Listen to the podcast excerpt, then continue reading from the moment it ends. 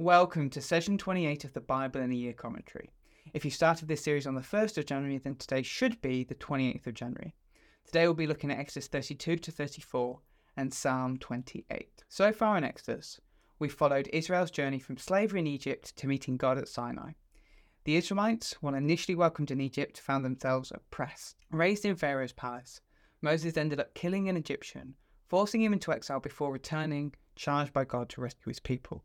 A series of plagues unfolded, each targeting a different Egyptian deity, culminating in the Passover. The people left Egypt freed by their God. Upon reaching Sinai, we read as God started a new covenant with the people and provided them with guidance on how to live. Then came the designs for the tabernacle. This included the tent itself, the furniture to go in and outside of the tent, instructions for the priests serving in the tabernacle, and anything else needed to make the tabernacle run. A tax was introduced to maintain the tabernacle, and skilled men were chosen to put everything together. Everything is in place to start the construction of the tabernacle. So let's jump in with today's reading, Exodus 32 34. We've had these incredible passages of God describing to the Israelites how to rebuild heaven on earth. At this point, we could be tempted to start thinking it's all going to be good from here. God's people are free, and they are once again able to enjoy his presence, like Adam and Eve in the garden. Except, Moses has been up on the mountain getting these instructions for building the tabernacle, and apparently it's been some time. The people became worried that something might have happened to him, and they would have no way of knowing.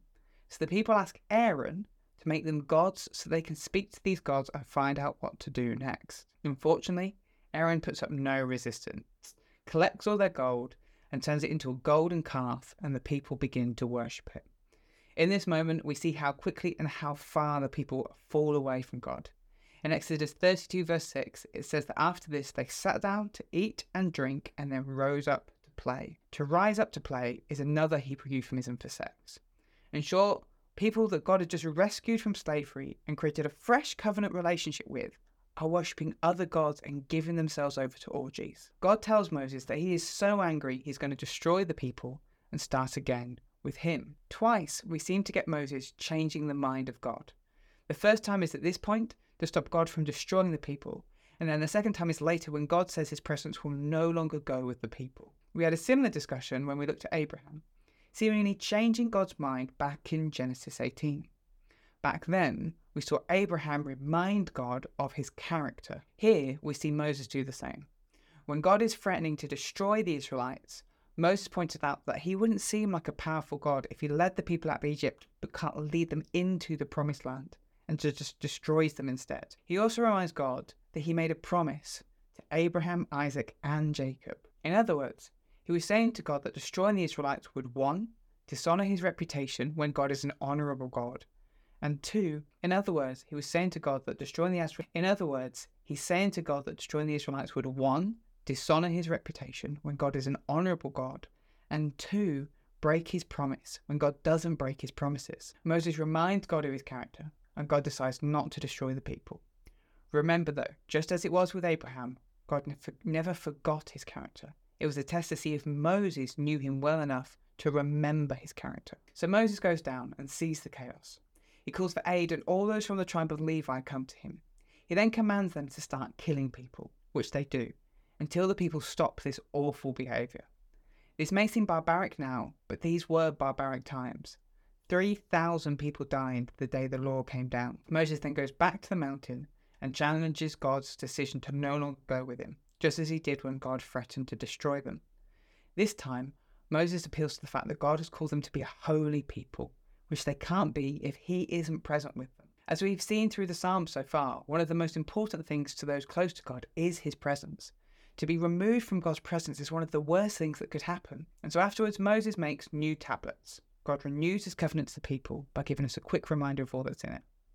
Within this passage, we get an important description of God the Lord, the Lord, a God merciful and gracious, slow to anger, and abounding in steadfast love and faithfulness, keeping steadfast love for thousands and forgiving iniquity and transgression and sin, but who will by no means clear the guilty, visiting the iniquity of the father on the children and the children's children to the third and fourth generation. That's Exodus 34, verses 6 to 7. And this description comes up again and again throughout the Bible, and so it's worth a study in itself. The summary of this is that God is faithful to his people. It takes him a long time to get angry, and while he's committed to punishing sin, his commitment to love, mercy, and forgiveness is greater. Finally, we get an interesting little description of how now Moses is so close to God, his face would shine after he'd been in God's presence. Let's jump into Psalm 28. This psalm fits into the category of lament psalm. There's a possibility that it was a prayer of a king, potentially King David, as they're going through threats to their life.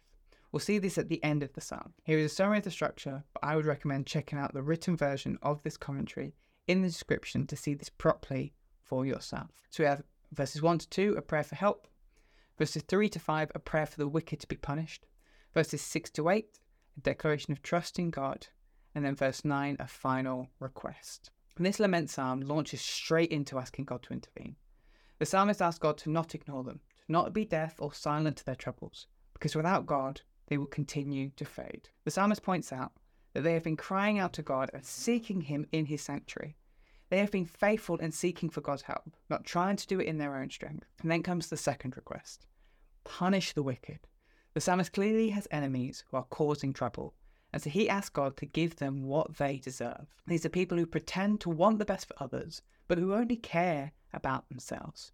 They do not care about God. Having made his requests, the psalmist declares their trust in God. God does hear. He is the strength and shield of his people. And then it mentions that God is the saving refuge of his anointed. Psalm 28, verse 8. This is the little clue that the psalmist is a king, as kings were often referred to as God's anointed. And could once more in their confidence in God, the psalmist ends with one last request May he save his people like a shepherd who carries his sheep.